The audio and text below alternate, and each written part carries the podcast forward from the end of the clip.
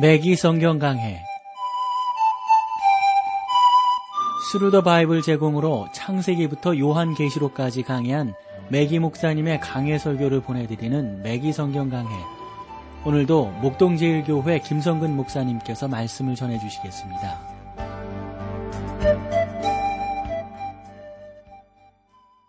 애청자 여러분 안녕하셨습니까? 맥기 성경 강해 자, 오늘도 여러분들을 요한 1서로 모시겠는데, 오늘 그러고 보니까 요한 1서 마지막 시간, 23번째 시간이 되네요. 우리가 지난 시간에 이 요한이 이 요한 1서를 통해서 강력하게 강조한 것 중에 하나가 뭐냐면, 오직 예수 그리스도 안에만 생명이 있다고 하는 사실을 정확하게 증거하였습니다. 그래서 12절 말씀을 보면, 아들이 있는 자에게는 생명이 있고, 하나님의 아들이 없는 자에게는 생명이 없느니라 이렇게 말씀하고 있습니다. 아들이 있는 자에게는 생명이 있고 하나님의 아들이 없는 자에게는 생명이 없다. 여러분 아들이 있는 자에게는 생명이 있고 교회에 속해 있는 자에게는 생명이 있고 라는 말씀을 하지 않았어요. 뭐 나는 장로교인이다. 나는 뭐 감리교인이다. 나는 침례교인이다. 나는 순복음교인이다. 뭐 나는 성결교인이다. 나는 하나님의 교회에 속해 있다. 이런 말이 아닙니다. 여러분이 어떤 교회에 속해 있든지 그것은 문제가 될 수가 없어요. 여러분 교회가 뭐 그렇죠. 하나님 그분만이 우리의 진정한 주인이 된다고 하는 사실을 우리가 알게 됩니다. 교인이 된다고 하는 것은 여러분 그, 그 자체로 우리가 구원받는 것은 결코 아니다 하는 것이죠. 구원받는다는 것은 그러므로 무엇을 의미합니까? 성경이 분명히 기록하고 있잖아요. 아들이 있는 자에게만 생명이 있고 문제는요, 그리스도를 소유하고 있느냐, 아니느냐입니다. 그리스도가 여러분의 구주입니까? 예수 그리스도가 여러분의 인생의 운전자이신가요? 여러분들의 핸들을 잡고 계시나요? 예수 그리스도가 여러분들의 전부이신가요? 여러분들의 왕이신가요? 그러면 여러분들은 구원자가 되시는 거죠. 구원받은 분이 되시는 거죠. 여러분은 하늘과 땅에 오직 그분 밖에는 믿을 만한 사람이 없다고 하는 사실을 여러분들이 분명히 고백하셔야 합니다. 사랑하는 성도 여러분, 여러분이 그렇게 생각하지 않는다면 아무것도 기대할 수 없을 것입니다. 구원받는다는 것은 그리스도를 구주로 믿고 의지한다는 말입니다. 그래서 성경이 말하잖아요. 아들이 있는 자에게는 생명이 있고 아들이 없으면 생명이 없는 겁니다. 아들이 있어야만 진정한 생명이 있는 것이죠. 아들이 없으면 생명이 없습니다. 주님은 우리의 구조선이십니다. 우리의 유일한 소망입니다. 그분을 잃으면 우리에게 소망이 없고 그분을 우리가 아, 빼앗기면 아무런 의미가 없는 것이죠. 진정한 것은 그분이 우리의 생명이 되신다고 하는 사실입니다. 하나님의 아들이 없는 자에게는 생명이 없느니라. 사랑하는 성도 여러분, 이보다 더 분명한 설명이 어디 있겠습니까? 교회의 모든 의식이나 경건을 떠나서 생각해야 합니다. 중요한 것은 여러분이 구주를 그리스도를 구주로 소유하고 있느냐 하는 것이죠. 이것이 요한이 예수님께서 하나님 아들이심을 강조하는 이유가 됩니다. 저는 예수께서 육신으로 나타나신 하나님이심을 말하고 싶습니다. 그분은 우리의 우리를 구원하실 수 있는 유일한 분이십니다.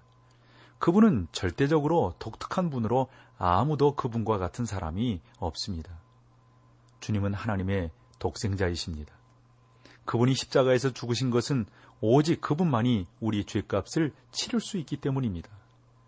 주님은 다시 살아나셔서 우리를 위하여 지금 이 순간에도 하나님 우편에 계신 분입니다. 그분은 살아계신 그리스도이십니다.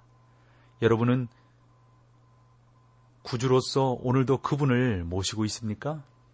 이것이 우리가 대답해야 할 유일한 질문입니다. 여러분이 주님을 소유했다면 생명이 있고 구원받은 것입니다. 이것이 증거입니다. 하나님을 믿습니까? 믿지 않습니까? 하나님을 믿지 않는다면 그분을 거짓말장이로 만드는 것입니다. 사랑하는 성도 여러분, 요한은 여기에서 여러분이 이해할 수 있도록 설명하고 있습니다. 여러분을 당장 그리스도 앞으로 가지 못하도록 가로막는 것은 아직도 버리지 못하고 있는 생활 속의 죄입니다. 그 죄가 여러분을 정지시키고 있습니다. 그것이 여러분이 내려야 할 결단이 되는 것이죠. 자, 13절로 가보실까요? 5장 13절. 내가 하나님의 아들을, 아들의 이름을 믿는 너희에게 이것을 쓴 것은 너희로 하여금 너희에게 영생이 있음을 알게 하려 함이라. 요한은 본 서신을 기록하는 두 가지 목적이 있음을 우리에게 설명을 해주고 있는데 그 첫째는 너희로 하여금 너희에게 영생이 있음을 알게 하려 함이라. 여러분 이것이 구원이라고요. 많은 사람들이 나는 나에게 영생이 있다고 믿고 싶습니다. 라고 말을 하는데 문제는 여러분이 누구를 믿느냐 하는 것입니다. 무엇을 믿느냐가 아니라 누구를 믿느냐 하는 것입니다. 여러분이 하나님을 믿으며 또 그가 주시는 증거를 믿습니까?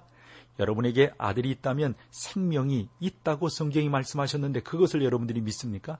이 사실을 믿으시면 여러분들은 바로 영생을 얻으신 거죠.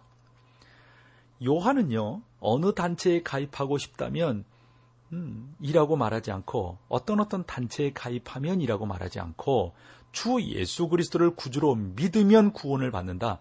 라고 설명을 하고 있습니다. 여러분 주님을 소유했다면 영생을 얻은 것입니다. 요한복음 20장 30절로 31절에 요한이 본 서신을 기록한 이유를 그렇게 기록하고 있으니까요. 너희에게 영생이 있음을 알게 하려 함이라. 또한 이것이 요한복음이 요한이 복음서를 쓴 이유이기도 합니다. 예수께서 제자들 앞에서 이 책에 기록되지 아니한 다른 표적도 많이 행하셨으나 오직 이것을 기록함은 너희로 예수께서 하나님의 아들 그리스도이심을 믿게 하려 함이요. 또 너희로 믿고 그 이름을 힘입어 생명을 얻게 하려 함이니라. 여러분에게 아들이 있다면 생명을 가진 것입니다. 요한은 여러분이 그것을 알기를 지금 원하고 있는 것이죠. 또 그것을 알 때에 여러분은 하나님께 영광을 돌릴 수 있는 것이고요. 이것은 여러분이 하나님을 거짓말장이로 만들지 않고 그분을 신뢰한다고 하는 의미가 되는 것이죠. 이것은 여러분이 얼마나 많은 믿음을 가졌느냐 또는 믿음에 대하여 어떻게 생각하느냐가 아니라 그리스도를 신뢰하느냐입니다. 여러분 이것이 중요해요. 우리가 예수 그리스도를 신뢰하는 것, 그분을 믿고 따라가는 것, 그분과 함께 사는 것, 그분을 생각하는 것, 그분을 사랑하는 것, 그분을 존경하는 것, 그분을 소망하는 것, 사모하는 것 이런 것들이 진정으로 우리에겐 중요하단 말씀이죠. 영생에 대한 이러한 확신을 갖는 것은 이 세상에서 그리스도인의 생활을 하는데 큰 역할을 하게 할 것입니다. 14절로 가보실까요? 그를 향하여 우리의 가진 바 담대한 것이 이것이니 그 뜻대로 무엇을 구하면 들으십니다. 우리의 확신은 기도할 때에 담대한 마음을 줍니다. 기도할 때에는 담대함이 필요합니다. 이러한 확신은 하나님의 자녀가 기도하는 데 있어서 담대함을 주는 것입니다. 그 뜻대로 무엇을 구하면 우리의 기도는 하나님의 뜻에 맞게 해야 되는 것이죠. 여러분과 내가 주님과 동행하며 교제하고 있다면 어떠한 환경 아래서도 우리 기도는 하나님의 뜻에 맞는 것이 되어야 할 것입니다. 조지 뮬러는 이러한 표현을 했어요. 기도는 하나님의 만류를 이기는 것이 아니라 하나님의 축복을 잡는 것이다. 라고요. 기도는 하나님께서 하시고자 하지 않는 것을 억지로 졸라대는 것이 아니라 하나님의 뜻을 좇아서 생각하는 것이다. 라고요. 이것은 우리가 기도할 때 담대함을 준다는 사실입니다. 들으심이라는 표현도 있죠. 14절에 보시면 들으심이라. 이것은 우리는 주님이 기도를 들으실 뿐만 아니라 응답해 주신다는 사실을 확실히 믿고 한다는 것이죠. 하나님께서는 자녀의 기도를 들으시지만 간구하는 것마다 항상 들어주시는 것은 또한 아니시죠. 하나님께서 다 우리에게 유익을 위해서 우리의 그 의롭고 온전한 일들을 위해서 우리 하나님께서 역사하시고 인도해 주신다는 사실을 저나 여러분들이나 다 부인하지 않죠. 그것을 다 믿고 있는 것이 사실이죠. 그 하나님 아버지께로 우리가 나아가는 것이 무엇보다도 중요한 것입니다. 그래서 보시면은 들으심이라 이것은요. 요 들으심이라고 하는 것에 대해서 여러분들이 자꾸 기억을 하셔야 돼요. 하나님께서 내 기도를 들어주신다. 하나님께서 내 생각을 받아주신다. 하나님께서 내 그 가운데 있는 여러 가지 은혜되는 것들을 이끌어주고 계신다. 하는 것들을 여러분들이 믿음으로 바라보고 의지하며 나아가는 것이 저는 다른 어떤 것보다 무엇보다 중요하다라고 생각을 합니다. 하나님께서는 자녀들의 기도를 들으시지만 간구하는 것마다 항상 들어주시는 것은 아니라고 하는 것. 그래서 요한은 여기에서 하나님께서 우리가 그의 뜻을 따라 간구할 때에 응답하신다는 자신감을 가질 수가 있어요. 그래서 하나님의 뜻을 좇아서 기도하는 것. 그 뜻이 뭔가는 우리가 또 생각해 봐야 될 문제가 많죠. 15절 말씀을 볼까요? 우리가 무엇이든지 구하는 말을 들으시는 줄을 안즉 우리가 그에게 구한 그것을 얻은 줄을 또한 아느니라. 우리가 하늘 아버지를 모시고 있다는 것은 놀라운 사실입니다. 우리가 그분과 교제하며 예, 생활 속에서 죄를 범하지 않는다면 기도가 방해받지 않는다는 것을 저나 여러분들이나 다 잘 알고 있는 것입니다. 얼마나 귀한지 몰라요, 여러분. 예? 참 이기적인 기도를 하지 않게 되는 것, 이거 얼마나 감사한 일입니까?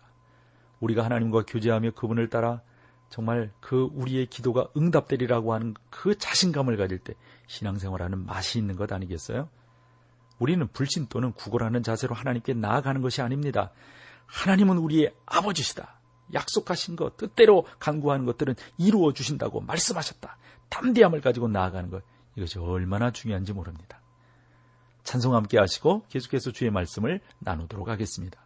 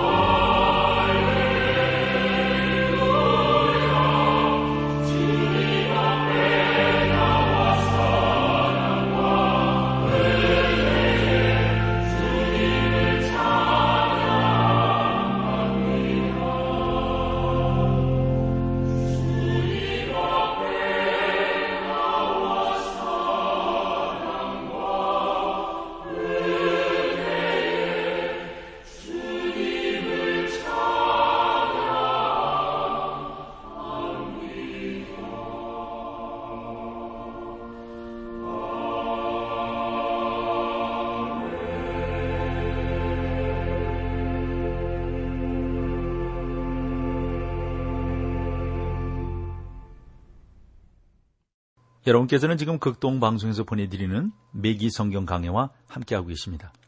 자, 5장 16절로 가보실까요? 누구든지 형제가 사망에 이르지 아니한 죄 범하는 것을 보거든 구하라. 그러면 사망에 이르지 아니하는 범죄자들을 위하여 저에게 생명을 주리 주시리라. 사망에 이르는 죄가 있으니 이에 대하여 나는 구하라 하지 않노라. 여러분 여기에서 사망이란 육체적인 죽음을 말합니다. 하나님의 자녀는 영생을 가졌으므로 영적인 죽음이 없습니다.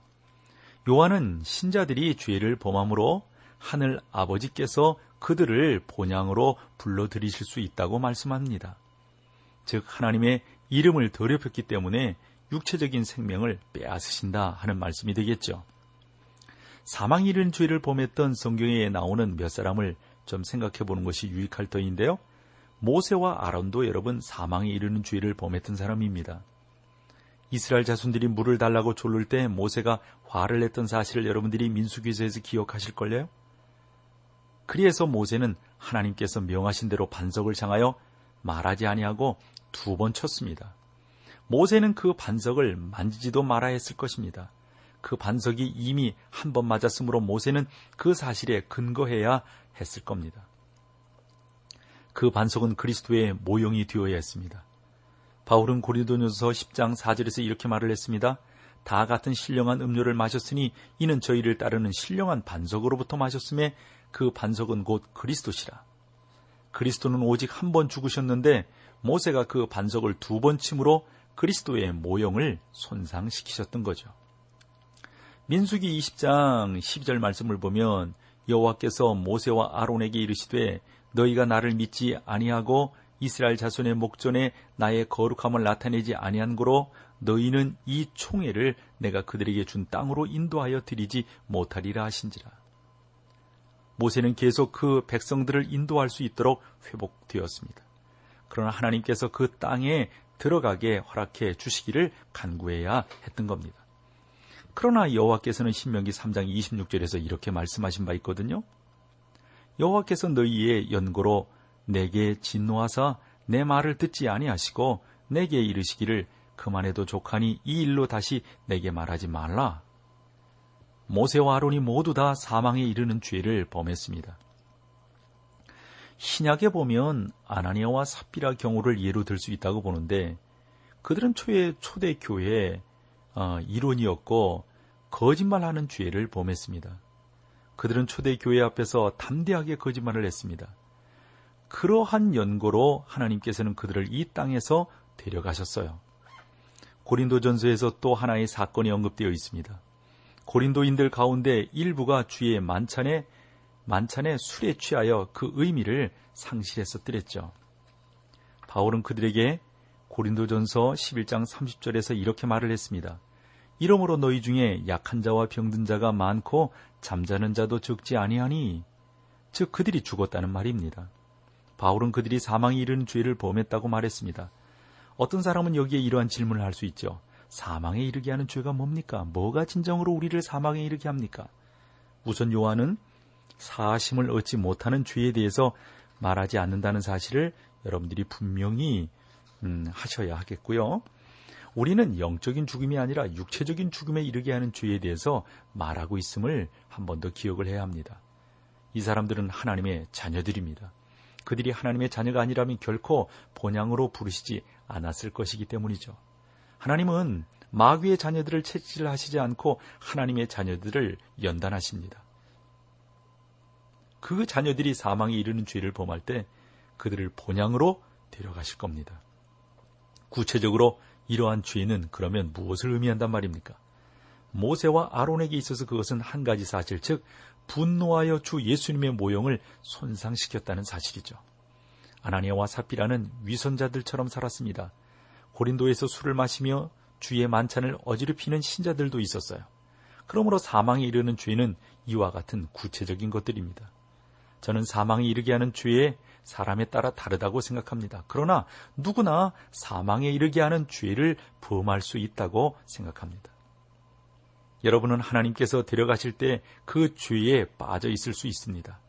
이것은 죽은 그리스도인들이 모두 사망에 이르는 죄를 범했다는 의미가 아니라 범할 수 있는 가능성이 있다는 말씀입니다. 압살롬도 사망에 이르는 죄를 범했거든요. 저는 압살롬이 하나님의 진정한 자녀였다고 생각을 합니다. 그러나 그는 아버지 다윗 왕을 반역했습니다. 저는 수년 동안 몇 가지 일들을 지켜보았는데 하나님께서 교회 안에서 말썽을 피우는 사람들을 어떻게 치리하시는가를 살펴보았어요. 하나님께서 그들을 죽이셨을 뿐만 아니라 더 이상 하나님을 섬기지 못하도록 만드시는 것을 보았습니다. 사망이 이르는 죄를 범할 수도 있습니다. 그것이 육체적인 죽음이지 영적인 죽음이 아니라는 사실을 우리가 기억을 해야 합니다. 예를 하나 들어볼까요? 윌리라는 아들을 가진 어머니가 계셨는데 이웃집에 비슷한 나이에 꼬마가 있어서 함께 뒷마당에서 놀았다고 합니다. 어느 날 그 어머니가 부엌에서 일하고 있을 때 꼬마가 부르짖는 것이었습니다. 그것을 들었어요. 그녀는 부엌에서 뛰어나와 자기 아들이 아들이 이웃집 꼬마를 깔고 앉아 두들겨 패고 있는 것을 보았다는 겁니다. 그녀는 이렇게 말을 했습니다. 윌리야, 이웃집 아이에게 친절하게 하지 않으면 너 못 나와 놀게 할 거야? 집에다 가둘 거야? 이렇게 말을 했더니 윌리가 뭐라 그런지 아세요? 그 아들이 그러면 더 좋아요. 라고 대답을 했다는 겁니다. 어머니는 그렇다면 너 당장 집으로 들어오너라. 이렇게 말씀하셨죠. 그리고 그 어머니는 30분이 지난 후에 다시 꼬마가 울부짖는 소리를 들었습니다. 그녀는 문 밖에 나가서 동일한 광경을 보았습니다. 윌리가 이웃집 꼬마 아이를 또 깔고 앉아서 두들겨 패고 있는 것입니다. 어머니는 말했죠. 윌리야, 집으로 들어오너라. 윌리는 집에 들어가기가 싫었어요. 라고 말을 했어요. 싫어요. 저 집에 안 들어가겠어요. 어머니는 다시 그런 짓 하면 집으로 불러드리겠다고 말했습니다. 윌리는 집에 들어가기 싫단 말이에요. 라고 소리를 질렀죠. 어머니는 어떻게 하셨을까요? 가서 윌리의 손을 잡고 소리 지르는 그의 입을 막고 집으로 끌고 들어왔습니다. 어머니는 더 이상 참을 수가 없었지만 여전히 윌리는 자기의 아들이었습니다. 그러나 이제 밖에 나가 놀 수 있도록은 할 수가 없었던 것이죠. 자기 아들이지만. 저는 하나님의 자녀가 이 땅에서 계속 주님을 욕되게 한다면 하나님께서 그를 제쳐 놓으시든지 데려가시든지 할 것이라고 생각을 합니다. 저는 그러한 신뢰를 많이 찾아볼 수 있다고 생각을 합니다. 17절을 보실까요? 모든 불의가 죄로 돼 사망에 이르지 않은 죄도 있도다. 오늘날 살아있는 모든 신자들은 죄를 범했지만 우리들은 사망에 이르는 죄를 범하지 않았다는 겁니다. 우리는 잘못과 불의를 저질렀지만 하나님께서 우리를 데려가시지 않으셨습니다. 저는 하나님이 범죄한 신자들만 다 데려가신다면 모르겠어요. 오래전에 우리도 저도 천국에 데려가지 않으셨을까요? 18절로 가보세요. 하나님께로서 난 자마다 범죄치 아니하는 줄을 우리가 아노라. 하나님께로서 나신 자가 저를 지키시며 악한 자가 저를 만지지도 못하느니라. 하나님께로서 난 자마다 범죄치 아니하는 줄을 우리가 아노라. 이 본서신에서 알 수 있듯이 여러분과 저에게는 두 가지 성품이 있어요. 옛 성품과 또 새로운 성령의 성품이 있어요.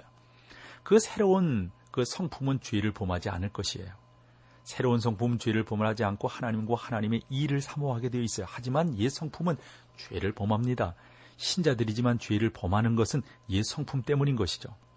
하나님께서 나신 자가 저를 지키심에 악한 자가 저를 만지지도 못하느니라. 이것은요, 하나님의 자녀가 결코 귀신 들릴 수 없다는 사실을 믿게 해주시는 또 하나의 구절인 것이죠. 저는 그리스도인들이 마귀에 억눌릴 수 있지만 마귀에게 정말 사로잡힌다면 그들의 구원을 의심해 봐야 된다고 생각합니다. 왜냐하면 이것은 주님께서 말씀하신 그 말씀과 배치되기 때문입니다. 세상에 있는 것보다 크신 그분이 우리를 지키시는데 어찌 악한 마귀 사탄이 하나님의 사람들을 힘들게 할 수 있단 말입니까? 19절을 보실까요? 또 아는 것은 우리는 하나님께 속하고 온 세상은 악한 자 안에 처한 것이며 20절로 가보세요. 또 아는 것은 하나님의 아들이 이르러 우리에게 지각을 주사 우리로 참된 자를 알게 하신 것과 또한 우리가 참된 자 곧 그의 아들 예수 그리스도 안에 있는 것이니 그는 참 하나님이시요 영생이시니라. 사랑하는 성도 여러분, 기독교는 하나의 종교가 아닙니다. 그것은 하나의 인격이며 그것은 생명입니다. 그 인격은 그리스도이십니다. 생명입니다. 여러분이 그리스도를 소유하고 있다면 구원을 얻을 것입니다. 요한은 아래와 같이 본서를 끝맺고 있습니다. 21절 자녀들아 너희 자신을 지켜 우상에서 멀리하라. 그리스도와 신자들 사이를 가로막고 있는 것이 우상인데요. 요한은 여러분이 마음을 온통 차지하고 있는 세상 것들로부터 자신을 지키라고 말하고 있습니다. 탐심은 우상입니다. 많은 사람들이 오늘날 이 악한 세상에서 많은 것들을 우상 숭배하고 있습니다. 이러한 것들은 우상에게 불과합니다. 하나님께서는 우리를 맨 처음 태초에 하나님이 천지를 창조하시니라고 말씀하셨던 그때로 돌아가는 것이죠. 우리에게 주시는 그의 마지막 말씀 가운데 자녀들아 너희 자신을 지켜 우상에서 멀리하라는 사실을 기억하심으로 승리하시는 여러분 되시기를 간절히 소망합니다. 자, 오늘은 여기까지 하겠습니다. 함께 해주셔서 고맙습니다. 맥기 성경 강해 지금까지 Thru the Bible 제공으로 창세기부터 요한계시록까지 강해한 맥기 목사님의 강해 설교를 목동제일교회 김성근 목사님께서 전해주셨습니다. 이 시간 방송 들으시고 청취 소감을 보내주신 분께는 나침반 출판사에서 신앙서적을 보내드립니다. 청취 소감을 남겨주실 분들은 극동방송 홈페이지에 맥기 성경 강해로 들어오셔서 사연을 남겨주시거나 문자로 참여하실 분들은 한 통에 50원의 유료 문자 샵 1069, 샵 1069번으로 보내주시기 바랍니다. 매기 성경 강해 오늘 순서를 마칩니다.